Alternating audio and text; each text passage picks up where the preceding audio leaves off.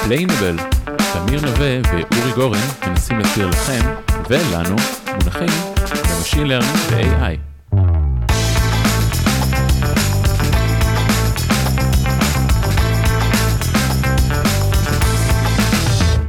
שלום וברוכים הבאים לעוד פרק של Explainable, הפעם אה, בלי תמיר, והיום נדבר על סיבתיות. אני חושב שכל data scientist שיוצא בערך מהגן ילדים או בית ספר של data uh, science, שומע את המשפט של correlation is not causation. כן, זה הסיבה שיש הרבה מכבי אש בשריפה, זה לא כי מכבי אש יוצרים את השריפה, אלא הפוך. אבל המשפט הזה לא עוזר לנו להגיד מה זה כן causation, או בעברית סיבתיות. אז היום יש לנו אורח מיוחד, הגיע אלינו אוהד לוין קורן פיש. היי אוהד. היי אורי.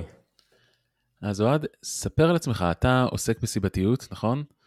אז uh, ספר כמה מילים מה אתה עושה, למה זה בכלל מעניין. אוקיי, okay, אז uh, בשמחה. אז אני היום uh, סמנכ"ל AI בדילטייל, חברת בת של חברה סטארט-אפ בשם ויינאי, שאנחנו מתעסקים, אנחנו בעצם מספקים פלטפורמה לקבלת החלטות בשיווק ומכירות. סתם לסבר את האוזן, מאמר שפרסמנו ב-KDD האחרון, בנושא ליד סקורינג, זאת אומרת אה, אנשי מכירות היום לפעמים צריכים לקבל החלטה של אה, עם איזה לקוח ליצור קשר, זאת אומרת יש אה, פעמים שכדאי לך ליצור קשר עם הלקוח כי זה יגדיל את ההסתברות שהוא בסוף יקנה ויש פעמים ש... שלא, שעדיף לתת ללקוח לעשות את התהליך האוטומטי והוא דווקא לא רוצה שיציקו לו את שיחת המכירות הראשונה ועדיף דווקא לתת לו להמשיך לזרום. והדרך המקובלת לעשות את זה זה לעשות predictive lead scoring, זאת אומרת לחזות את ההסתברות ל-conversion. אמ, וליצור קשר עם הלקוחות עם ההסתברות הכי גבוהה ל-conversion. אנחנו הראינו במאמר הזה שעבדנו עם design, זה היה אחד מה design partners הראשונים שלנו אמ, ל feature הזה בוא נגיד, ולקחנו שלוש שנים של data היסטורי ובנינו ליד סקור שהוא לא חוזה את ההסתברות לקונברז'ן, אלא אומר איפה כדאי לה, ליצור קשר. והראינו, ואז יצאנו לניסוי של שלושה חודשים סופר קפדני, ושהשווינו את מה שהם עושים היום רנדומלית מול אה, הפוליסי שאנחנו סיפקנו להם, והפוליסי שלנו שיפר קונברג'נס ב-22%. ואחרי זה כזה ממש דקדקנו בתוצאות של הניסוי, אף אחד מהצדדים לא ממש האמין שזה עד כדי כך שיפר, כי הפתענו בסוף החלטה סופר סופר נקודתית בשלב מאוד ספציפי בתהליך, ואחרי משהו כמו חודש ישבנו עם ה-CEO שלהם, אז אה, בוא נגיד שהם היום אה, עשו ריניואל לא מזמן, ואנחנו מביאים את הפיצ'ר הזה אה, ודומים ללקוחות אחרים. מי שפחות מכיר את המספרים, 22% זה בערך אגדה. אם מדובר על 5% אז שיפור של lead scoring זה, זה כבר מרשים. אז קודם כל שאפו על זה. אבל אה, מעניין אותי מה, מה הכניס אותך בכלל אה, לתחום של סיבתיות מלכתחילה. אז האמת זה היה לא משהו שממש תכננתי. בעבודה הקודמת שלי הובלתי את ה data science במכון כללית למחקר. זה היה לפני הקורונה, ב-2017, והגעתי לשם מרקע של data scientist עם הכשרה כזאת סטנדרטית, עם הקורס של אנדרו אנג וכל ה-Scikit learn וכאלה, ואני מגיע לשם, אני רואה שה data scientist שם, כאילו data scientist, סטטיסטיקאים, החבר'ה שם עושים דברים שממש לא ישבו לי טוב, כאילו לא הבנתי למה שמישהו שבונה מודל חיזוי לצורך העניין, אה, יעשה משהו שנקרא matching, או ימשקל את הדוגמאות, אני כאילו, זה פשוט... לא הצלחתי להבין איך זה מתחבר לעולם, לעולם שאני מכיר. ואז היה איזה כזה נפילת אסימון, אה, ששמעתי הרצאה של אורי שליט, שאז היה פוסט-דוק אה, והיום הוא בטכניון, ב-ICLR 17, אה, שהוא נתן איזה tutorial ואמר כאילו הנה זה מה ש... זה, זה עולם הסיבתיות, אמרתי shit, כאילו רגע זה מה שאני עושה. וזה ממש קטגוריה נפרדת, זאת אומרת מסתבר כאילו, גיליתי אז, ש... ואז התחלתי להיכנס לתחום ולקרוא על זה, והבנתי שיש אה, שלושה קטגוריות של דברים שאפשר לעשות עם דאטה. אפשר לתאר מה הולך, לצורך העניין, בעולם של כללית, נגיד כמה חולי סוכרת אה, יש לי, זה אה, סופר רלוונטי, סופר חשוב, לתאר זה ממש אה, אה, חשוב. יש אה, לחזות מה יהיה, לצורך העניין, מה ההסתברות אה, שאני אחלה בסוכרת בחמש שנים הקרובות נגיד. אה, זה מה שמכשירים אותנו כ data scientist לעשות. בעיניי זה, בוא נגיד מבין השלושה זה הקטגוריה הכי פחות שימושית, או הכי, השאלות הכי פחות נפוצות שאני נתקל בהן. ויש קטגוריה שלישית שלא הכרתי לפני זה של החלטות. זאת אומרת, האם לתת לי תרופה, האם התרופה, האם תרופה א' תשנה לי את ההסתברות לחלות בסוכרת, האם זה יצמצם את הסוכרת שלי, זאת אומרת, מה ההשפעה של ההחלטה שלי על התוצאה. וזה ממש שלוש קטגוריות נפרדות עם, עם מטרות שונות ועם כלים שונים.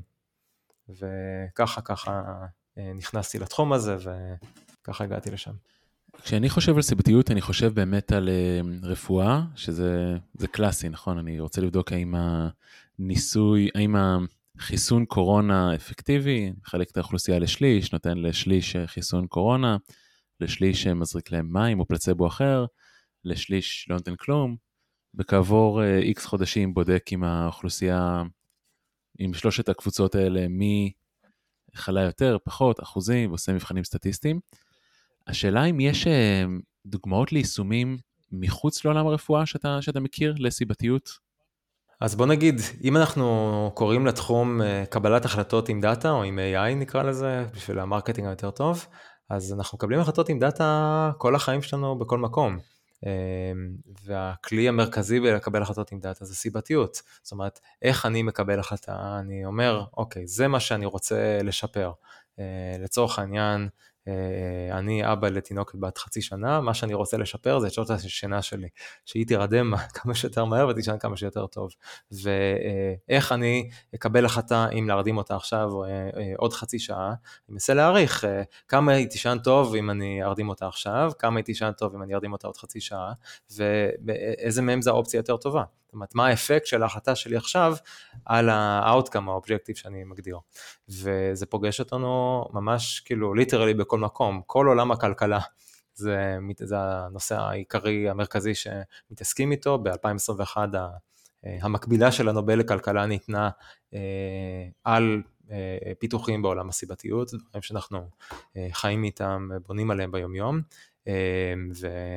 אה, לא יודע מה, אשתי אה, עובדת על תוכניות תעסוקה וכשהיא הולכת למשרד האוצר ומבקשת תקציב לתוכנית, אז שואלים אותה אה, מה האפקט של התוכנית על השכר, האם התוכנית של, שבניתן, האם את הראית שזה מעלה את השכר של המשתתפים. אז זה דוגמאות מכלכלה, מרפואה דיברנו, יש, אני חושב ש...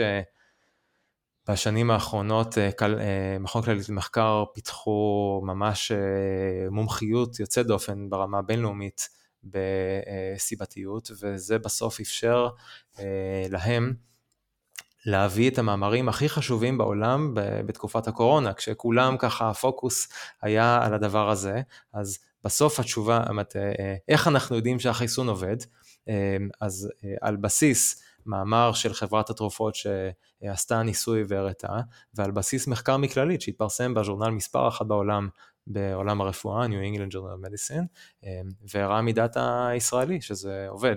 אה, אז זה אה, דוגמה מעולם הרפואה של ההחלטה של האם התרופה אפקטיבית והאם לקחת אותה כן או לא, והאם יש קבוצות שאולי כדאי לא לקחת אותן, התשובה היא בגדול לא, אבל המציג איננו רופא, אז תקראו את המאמר בעצמכם, או שתשאלו את הרופא הקרוב בבית.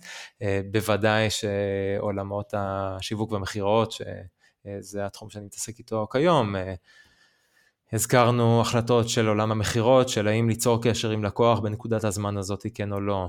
אמ, אפשר, החלטה חשובה בעולם השיווק זה אה, בגדול יש לי מלא כסף, אני רוצה לפרסם איתו, אז אה, כמה כסף לתת לכל ערוץ מכירות, אה, לגוגל, לינקדאין, פייסבוק וכולי. אמ, ודוגמה קלאסית, אני חושב, זה הנושא הזה של האם לתת ללקוח קופון, כן או לא, הנחות בשביל לצמצם נטישה, הנושא הזה של churn, שאני חושב ש... זה גם כן משהו שה data scientist מתעסקים איתו המון. אז באמת בהקשר של churn analysis, churn prediction, זה סוג של פרויקט שיצא לי באופן אישי להתעסק איתו הרבה מאוד פעמים. ואם כבר תפסתי אותך פה בפודקאסט, הגישה הרווחת זה לאמן איזשהו מודל, בוא נגיד logistic regression, איזשהו מודל כזה פשוט שאפשר אה, להבין מה קורה בפנים. על המודל הזה להסתכל מה, מה קורה בפנים. זאת אומרת, אם לקחתי logistic regression והמודל הגיע לדיוק אה, סביר, אני יכול להסתכל מה המקדמים, ונגיד למשל שהמקדם הכי שלילי בנוסחה הוא אזרחים רוסים. מעולה, אז קיבלתי תשובה, ואני פשוט אתן את הקופון לאזרחים רוסים. זאת אומרת, הרווחתי פה גם מהאקספלנביליטי של המודל וגם שיטות יחסית סטנדרטיות.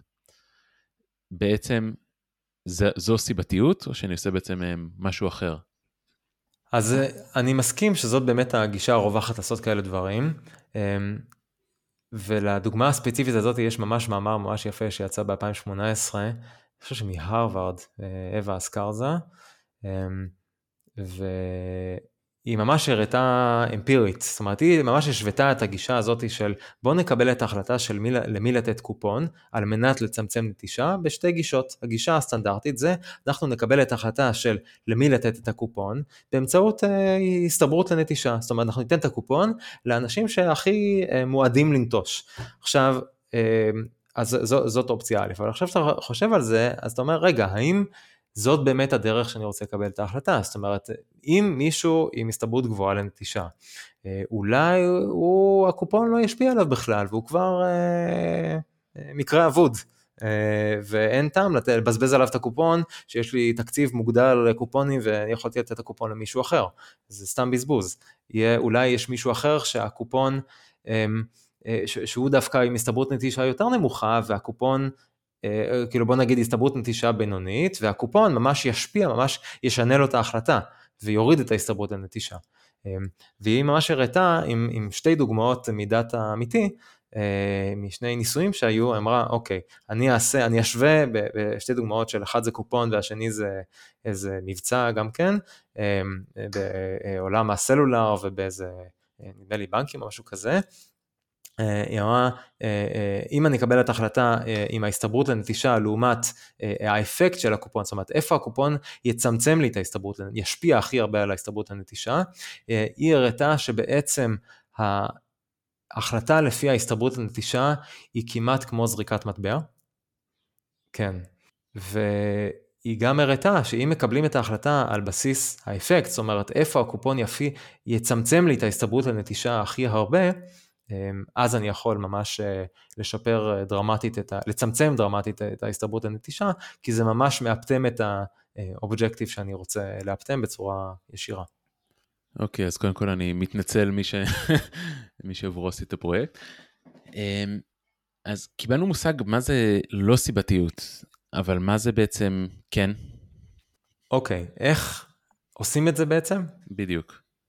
אז בוא נגיד, הדרך הכי קלה אה, זה אם יש לך ניסוי. זאת אומרת, בסוף בשביל לקבל החלטה, איך אנחנו מקבלים החלטה? אמרנו, אנחנו מגדירים מטרה ורואים דוגמאות ומנסים להבין איך ההחלטה משפיעה על, איך, איך, ההחלטה, איך ההחלטה שלנו משפיעה על המטרה. אמ, ונגיד שאנחנו לא יודעים, אה, אין לנו איזה מודל, אה, זה, זה לא איזה רובוט או משהו כזה שאנחנו אה, יודעים בדיוק איך ההחלטה משפיעה על המטרה, אנחנו רוצים ללמוד את זה מדאטה, אנחנו רוצים הרבה דוגמאות של אנשים, ש... או דוגמאות של ההחלטה שעשינו א', דוגמאות של ההחלטה שעשינו ב', ולראות מה עובד יותר טוב. אמ, והדרך הכי קלה לעשות זה, זה בניסוי, זאת אומרת זורקים מטבע, לפעמים עושים א', לפעמים עושים ב', עושים ב', ורואים אם א' יותר טוב מב'. זה הדרך הכי ככה ישירה. האם סיבתיות מחייבת ביצוע ניסויים? אז לא. סיבתיות מחייבת אותך לדוגמאות של החלטות וגם מגוון, כלומר שיהיו אה, אה, דוגמאות אה, שקיבלת א', שעשית א' ודוגמאות שעשית ב', והיא מחייבת אותך לדעת משהו על איך קיבלת את ההחלטה. אז בניסוי זה ממש קל, אנחנו יודעים בדיוק איך קיבלנו את ההחלטה, בהנחה שעשינו את הניסוי בלי באגים. אה, זרקנו מטבע. ההסתברות לקבל החלטה היא בדיוק 0.5, ונגיד שזה מטבע אה, הוגן, ו... אמ, ואנחנו לא, לא צריך לדעת כלום על שום דבר אחר. אמ, לפעמים אי אפשר לעשות ניסוי, יש גם חסרונות בניסוי.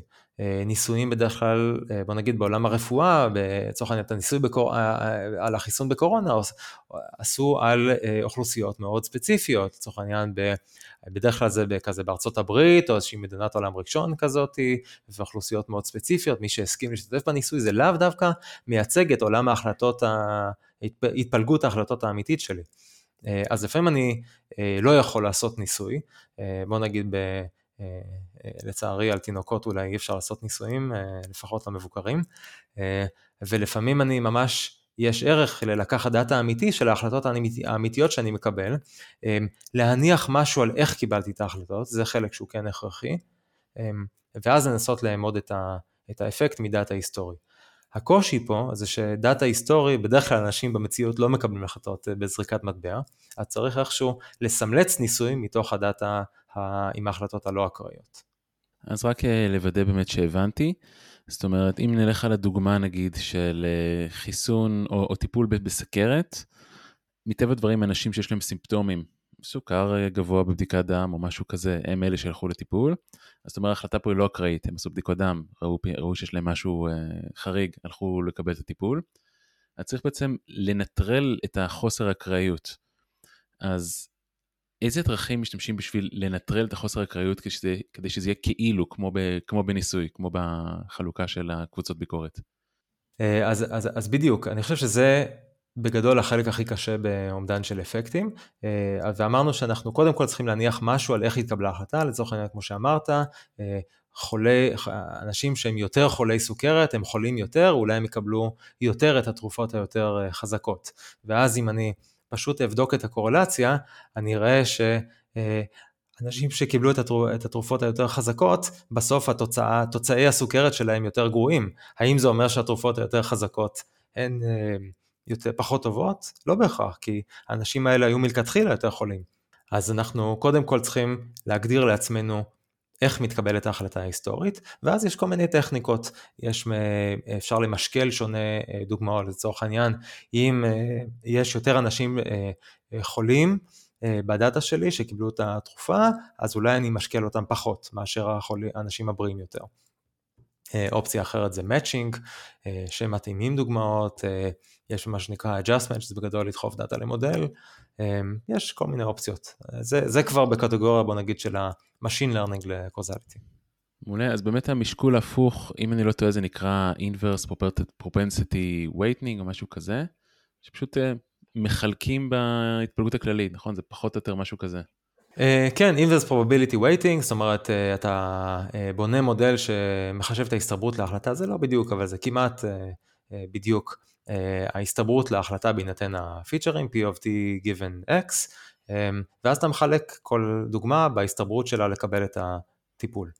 מעולה, וההסתברות הזו יכולה להיות גם הסתברות נלמדת, יכולה להיות הסתברות היסטורית, זאת אומרת יש פה הרבה מקום ליצירתיות. לגמרי. עכשיו, הזכרנו קודם קצת uh, reinforcement learning, למידה חיזוקית. מה בעצם הקשר בין uh, reinforcement learning לבין סיבתיות, אם בכלל?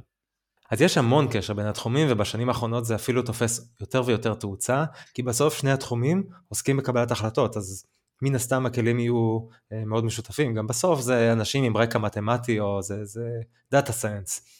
אז ההבדלים זה יותר באזורים של תחומי העניין בוא נגיד, זאת אומרת reinforcement learning בדרך כלל מתעסק בהחלטות סדרתיות, זאת אומרת אני מקבל החלטה, בוא נגיד אני אקח מהעולמות שלנו, ש, של היום יום שלי, אני מקבל החלטה עם ליצור קשר על כל לקוח כל יום, אז מה אתה מקבל החלטה היום ובעקבות זה מחר ומחרתיים וכולי. ו, או אם זה רובוט לצורך העניין, אז כל מילי שנייה אם לזוז אה, ימינה או שמאלה. אנשים שמתעסקים בסיבתיות בדרך כלל יותר מתמקדים ב setting של ה horizon היחיד, t שווה לאחד כזה, זאת אומרת אה, יש לי נקודת החלטה ואני צריך להחליט אה, כן או לא. אז זה בוא נגיד הבדל אחד. הבדל שני אני חושב הכי משמעותי אולי, זה שאנשים בהראל הרבה פעמים מתעסקים באובג'קטיבס שאפשר לסמלץ, זאת אומרת רובוט, אני יודע מה יקרה אם אני אחליט ימינה, בדרך כלל היד תזוז ימינה אמ, ואפשר לסמלץ את זה, אז אני יכול לבנות סימולטור שאני עושה אה, בוא נגיד מולו את הניסוי. אנשים שמתעסקים בסיבתיות יותר נוטים להתמקד ב settings שאתה לא יכול לבנות כזה סימולטור ואז אתה צריך לעשות או ניסוי מה שנקרא על אמת אה, במציאות אה, או לקחת דאטה היסטורי ולהתעסק איתו וכאילו הרבה מהפוקוס זה הכאב ראש הזה של מה קורה אם אני אין לי דאטה מניסוי, או אם יש לי דאטה, בוא נגיד אני יכול לעשות ניסוי, אבל אני יכול לעשות ניסוי קטן בשביל רק אה, לוודא את ה... שהתוצ... כאילו רק לראות, אה, למדוד את האפקט בסוף, את ה-value שנתתי, את התוצאה, אבל אני לא יכול לעשות ניסוי מה שנקרא של exploration, של לאסוף דאטה ללימוד. זה אמ, אה, הבדל אה, שני.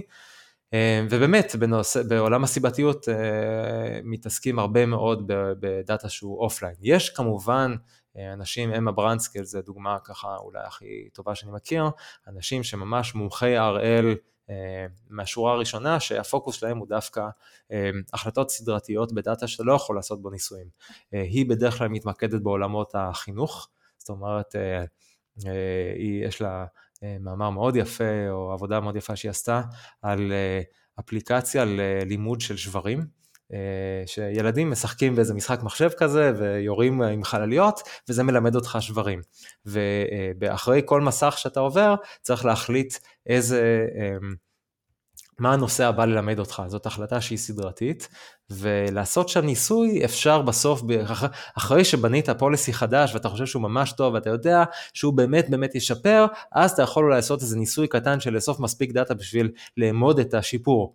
אתה לא יכול באמת לאסוף, לאסוף דאטה בצורה של ניסוי אקראי עכשיו שלוש שנים למכור לילדים אפליקציה שמלמדת אותם דברים רנדומליים. אז, אז יש המון חפיפה בתחומים האלו, גם אנשים מהכי מובילים ב... גם ברמות התיאורטיות אה, בתחום עכשיו, בעולם הסיבתיות, נכנסו להראל, זה ממש חיתוך שהוא, אה, קוראים שם דברים מאוד יפים.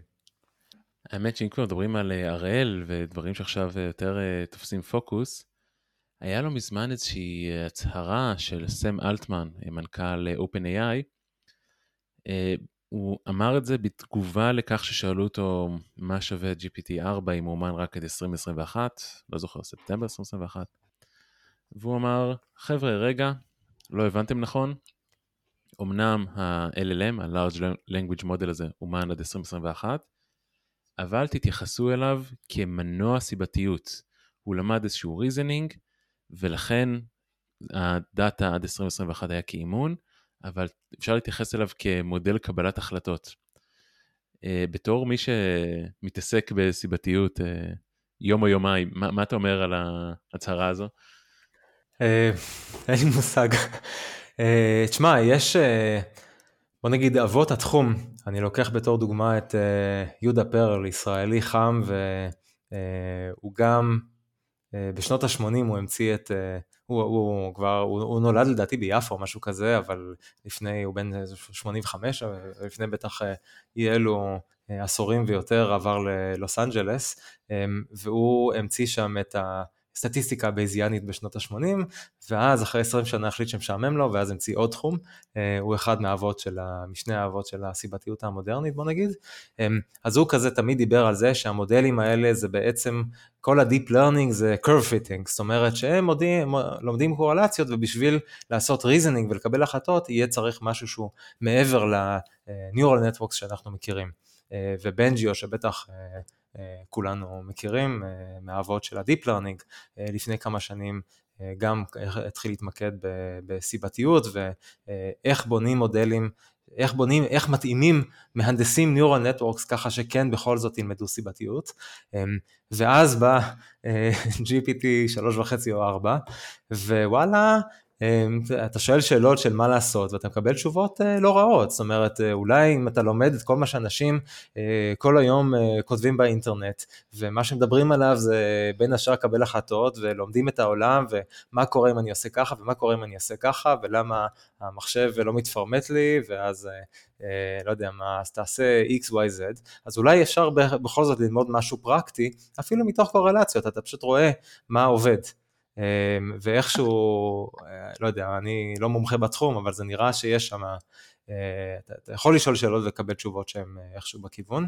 יש גם כמה, דוגמאות שיהודה פרל כזה עשה בצ'אט GPT, אני חושב בעצמו, וככה נראות ממש טוב. אמ, מצד שני, בסוף המודלים האלה, הם לא יודעים אומרת, אני לא חושב שזאת ברמה של אני אה, רוצה לאמוד אפקט, אז בואו אני אדחוף דאטה אה, לצ'אט GPT ואני אקבל את הפוליסי המיטבי. אה, יכול להיות שהוא יכול לקרוא את כל המאמרים של כל המומחים בתחום ועם פלאגינים כאלה ואחרים להנדס את התשובה, אני, אני לא יודע אם אנחנו שם, אין לי מושג. אז מבחינה פרקטית, אם עכשיו אחד ממאזיננו ישתכנע שהוא רוצה להכניס causality למודל הבא שלו, מה, מה עושים? איזה מודל משתמשים? או במילים אחרות, למה עושים pip install? אוקיי, okay, אנחנו data scientist, תביא, תביא מודלים. בדיוק. אוקיי, uh, okay, אז נביא מודלים. אני, אני אגיד כאילו, קודם כל דיסקלמר, uh, כאילו מודלים זה תמיד כיף וכולנו כזה נהנים מהמתמטיקה. החלק הבאמת חשוב שאתה בונה policy חדש זה א', להגדיר את ההחלטה, ב', למפות אותה לדאטה, וג', להגיד מה אתה יודע על איך התקבלה החלטה בדאטה. לצורך העניין, האם זה דאטה מניסוי, אז זה הסתברות 0.5 נגיד, אם זה דאטה היסטורי, אז תגיד לי בדיוק מה הפיצ'רים שגרמו להחלטה. אה, מה היה ה policy הישן. אה, אבל בואו אה, ניתן לקהל שלנו את מה שאנחנו רוצים. אז, אז, אז המודלים בסוף זה מודלים שנשמעים מוכרים לעולם שלנו של ה supervised, אבל עם טוויסט קטן, עם איזה objective שונה קצת. לצורך העניין, אם כולנו מכירים ואוהבים את ה random forest וכל ה boosting מעליו, אז יש causal forest, שזה כמו random forest, אבל עם objective של, אה, הוא לא, אם random forest מאפטם את ה... אה, לחזות הכי טוב את ה-Y, אז causal forest מאפטם הכי טוב את האפקט של ההחלטה, זאת אומרת, אה, האם ההחלטה תהיה טובה או רעה ובכמה. אז זה אובג'קטיב קצת שונה. הזכרתי מקודם את אורי שליט, אז אורי היה הראשון בעולם, אני חושב, שהוא המציא את ה-Neural Networks לקוזליות, זאת אומרת, הינדס איזה לוס וארכיטקטורה כזאת או אחרת, שהיא ישירות אה, עבור החלטות. זאת אומרת, לא לחזות מה יקרה, אלא מה יהיה אם, אוקיי? אתה יכול להכניס לרשת אה, א', להכניס לב' ולראות אה, מה יהיה אם. אמ, קטגוריה שלישית שהיא בתכלס הכי שימושית בעיניי, וביומיום שלנו זה הכלי, הסוס העבודה שלנו, זה מה שנקרא מטה לרנרס, כלומר מטה לרנרס, סליחה. אז זה אה, קטגוריה של אה, אה, מודלים, כלומר מודלים שהם נותנים לך איזשהו מבנה שהוא מותאם לסיבתיות ואז בתוך המבנה אתה יכול לדחוף את ה-Scikit Learn מודל האהוב עליך, לצורך העניין המודל, אחד מהכי פשוטים וכזה הכי straight forward נקרא T-Learner או 2-Learner, יש לך, בסוף אתה רוצה לאמוד אפקט, זאת אומרת מה יקרה עם א', מה יקרה עם ב' ואיזה עדיף, א' או ב'. אוקיי? אז יש לך דוגמאות של כאלה שקיבלו א', ויש דוגמאות של כאלה שקיבלו ב'. ו-T-Learner עושה דבר מאוד פשוט, הוא פשוט אומר בוא תאמן מודל על T שווה ל-1, אוקיי? על הקבוצה הראשונה, אה, תאמן מודל נפרד על T שווה ל-0, אוקיי? הקבוצה השנייה, אה, ואז אתה יכול לקחת את שני המודלים ותחת אה, כמה הנחות ש...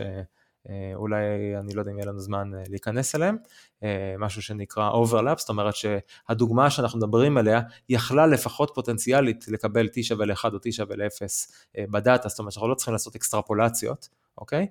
אז אתה יכול לקחת, עכשיו בן אדם חדש מגיע ואתה צריך לקבל עליו החלטה, אז האפקט הוא בוא נריץ את מודל א', נראה מה יקרה אם t שווה ל-1, בוא נריץ את המודל מודל ב', נראה מה יקרה אם t שווה ל-0, והאפקט זה פשוט ההפרש.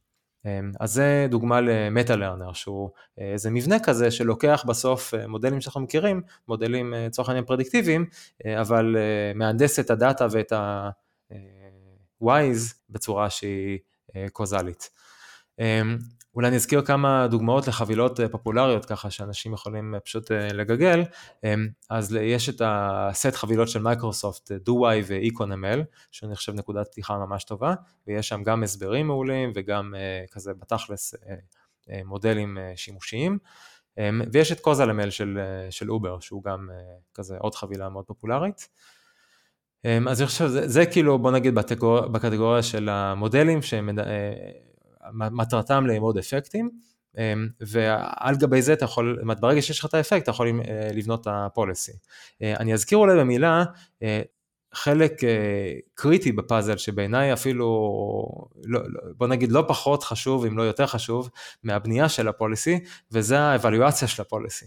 אוקיי? זאת אומרת בסוף בשביל להגיד בנינו פוליסי, נהדר, לקחנו דאטה, לא משנה אם מניסוי או מהיסטורי, בנינו פוליסי, אנחנו ממש בכל הלב מאמינים לו, אמ, איך אנחנו יודעים כמה הוא טוב? אז אידיאלית יוצאים לניסוי. אממה, אה, ניסוי כמו שאנחנו מכירים זה תיק, אה, ולפני שאנחנו יוצאים לניסוי אנחנו רוצים להגיד משהו על כמה טוב אנחנו חושבים שהמודל. והיות ואנחנו לא עושים פה חיזוי, אז הכלי המתאים זה לא לא יודע מה, ללמוד AUC, זאת אומרת, לא מעניין אותי כמה המודל חוזה טוב את מה שהיה, אני רוצה לשאול אותו שאלות של what if, זאת אומרת, מה כדאי לי לעשות שונה ממה שהיה. אז אני לא יכול למדוד אותו ישירות על הדיוק שלו בהחלטות היסטוריות, זה מה שנקרא, זה אולי תנאי הכרחי, אבל זה לא מספיק, זה לא חוכמה. אז יש עולם ממש שלם שנקרא OPE, Off Policy, Policy Evaluation, שאתה לוקח דאטה היסטורי, אידיאלית randomized, אבל uh, מעשית הרבה פעמים אתה נאלץ לקחת דאטה שהוא לא מניסוי, ואתה מנסה להעריך כמה המודל הזה ישפר לי בסוף את ה objective. אוקיי? כמה עוד conversions הוא יביא. לצורך העניין, אם, אם אני חוזר לדוגמה בוורדי, אנחנו לקחנו דאטה היסטורי, ולפני שיצאנו לשלושה חודשים של ניסוי ופרפרנו שם את, את כל החברה, והלקוח השקיע בזה באמת המון משאבים, אז עשינו המון בדיקות, שכאילו חלק מהבדיקות, המטרתן היה אה, כמה value, אם, אם נקשיב להמלצות, כמה value זה יביא, ואני חושב שהאומדן שקיבלנו, על אף שזה תחום סופר... אה, מאתגר, אה, מחקרי, קשה, מה שאתה רוצה להגיד. אה, בסוף העבודה שלנו היה ממש תואם למציאות. האמת שיצא לי להיתקל ספציפית בחבילה של causal ML של אובר, אצל איזשהו לקוח, ואני חייב להגיד שאני מופתע מכמה מעט אנשים מכירים גם את החבילות וגם את בכלל כל המידול עם causality, וזה גישה שהיא הרבה פחות נפוצה ממה שהייתי מצפה שהיא תהיה. יש לך הסבר למה אנחנו נתקלים בעצם כל כך מעט ב causality בחיים אמיתיים? אז גם אותי זה מפתיע, כי זה באמת, אתה יודע, החלטות מדאטה, it's what we do. אמ, זה פוגש אותנו ב... גם אה, בחיים עצמם וגם אה, בכמעט כל, אה, בהרבה מאוד שאלות עסקיות ש... שאני נתקלתי בהן, וחבל לי שזה לא יותר נפוץ, ואתה שואל למה, אין לי תשובה ממש טובה, אני חושב שהתשובה היא בסוף שזה יותר קשה. Uh, מה הכוונה זה יותר קשה? גם לנו כ data scientist זה יותר קשה כי uh, אין את הקורס של אנדרו אנג uh, שמלמד אותנו את ה-101 של איך לעשות את זה, והכלים הם עוד, הם לא ברמה של scikit-learn וכזה לחיצת כפתור ואתה מקבל את התשובה. אז התהליך הוא, הוא פחות מובנה והכלים פחות טובים. וחלק שני שאולי הוא אפילו עוד יותר חשוב זה שה evaluation יותר קשה, מה שהזכרנו קודם, שבשביל, אם המטרה שלי זה אה, לאמוד כמה אני מדייק, אז את זה אני יכול לעשות על דאטה היסטורי. אם המטרה שלי, מה שנקרא counterfactual, זאת אומרת במציאות אה, אה, מדומה, מה היה אילו, זה לא משהו שאני יכול לבדוק על דאטה היסטורי, ואז בסוף אני צריך לעשות ניסוי, וניסוי זה פשוט משהו שיותר קשה לעשות. אז אה, זה פשוט כאילו, זה מוסיף קושי. אז התחום הזה אני חושב שהוא יותר קשה, אבל בסוף הוא מביא value. וזה, אני חושב, אה, מה שבי כזה נוטע את האמונה שבמוקדם או במאוחר, אה, סבבה, אז עכשיו אנחנו כולנו בפוקוס על עולם ה-LLMs, וזה בצדק, אבל בסוף זה, זה, זה תחום שהוא לא איזה... אה, איזוטריה. בסוף כולנו רוצים לקבל החלטות מדאטה, ואלו הכלים, אני לא מכיר אה, כלים אחרים. אז באמת, מה המקבילה של הקורס של אנדרו נג לעולם הקוזליטי? או מילים אחרות, אני רוצה ללמוד קוזליטי, לאן אני הולך היום? אמ, אוקיי, אז קודם כל ברוך הבא. אמ, הייתי ממליץ על, כל, על, על כמה אופציות בוא נגיד, בהתאם למה שמתחשק לך ולמה אתה יותר מתחבר. אמ, הגיידס הכי פרקטיים, אז יש אה, מאמר שממש מדריך אותך, תעשה א', תעשה ב', תעשה ג', זה על עולם הרפואה, אבל זה ממש לא ספציפי לעולם הרפואה, זה עובד בדיוק אותו דבר בכל דבר אחר. אמ, אה, מאמר של אה, סוזן את'י ואחרות שמובילות אה, ממש ב top של ה top של התחום בעולם. לדעתי סוזן היא היום גם הכלכלנית הראשית של ה federal, רשות הכלכלה האמריקאית או משהו כזה. זה ממש אנשים שהם כאילו הכי בכירים בעולם הכלכלה. אה, אני אשמח לשים אה, לינק אה, אליו באתר שלכם. אמ, יש את הספריות שהזכרנו מקודם, דו-וואי ואיקונמל, יש להם טוטוריאלס, לדו-וואי יש טוטוריאלס טובים, לאיקונמל יש הסברים טובים מאוד על האלגוריתמים, ולמי שרוצה קצת יותר רקע רעיוני, אז, אז יהודה פרל, אחד משני האבות של התחום שהזכרנו קודם, יש לו ספר פופולרי שנקרא The Book of Why, אולי ספר הלמה, אמ, והוא אה, נותן רקע, אני חושב שהוא נותן רקע טוב לכזה מבוא לתחום. זה לא ספר פרקטי, אם אתה רוצה את הפיפ אינסטול זה לא יהיה שם.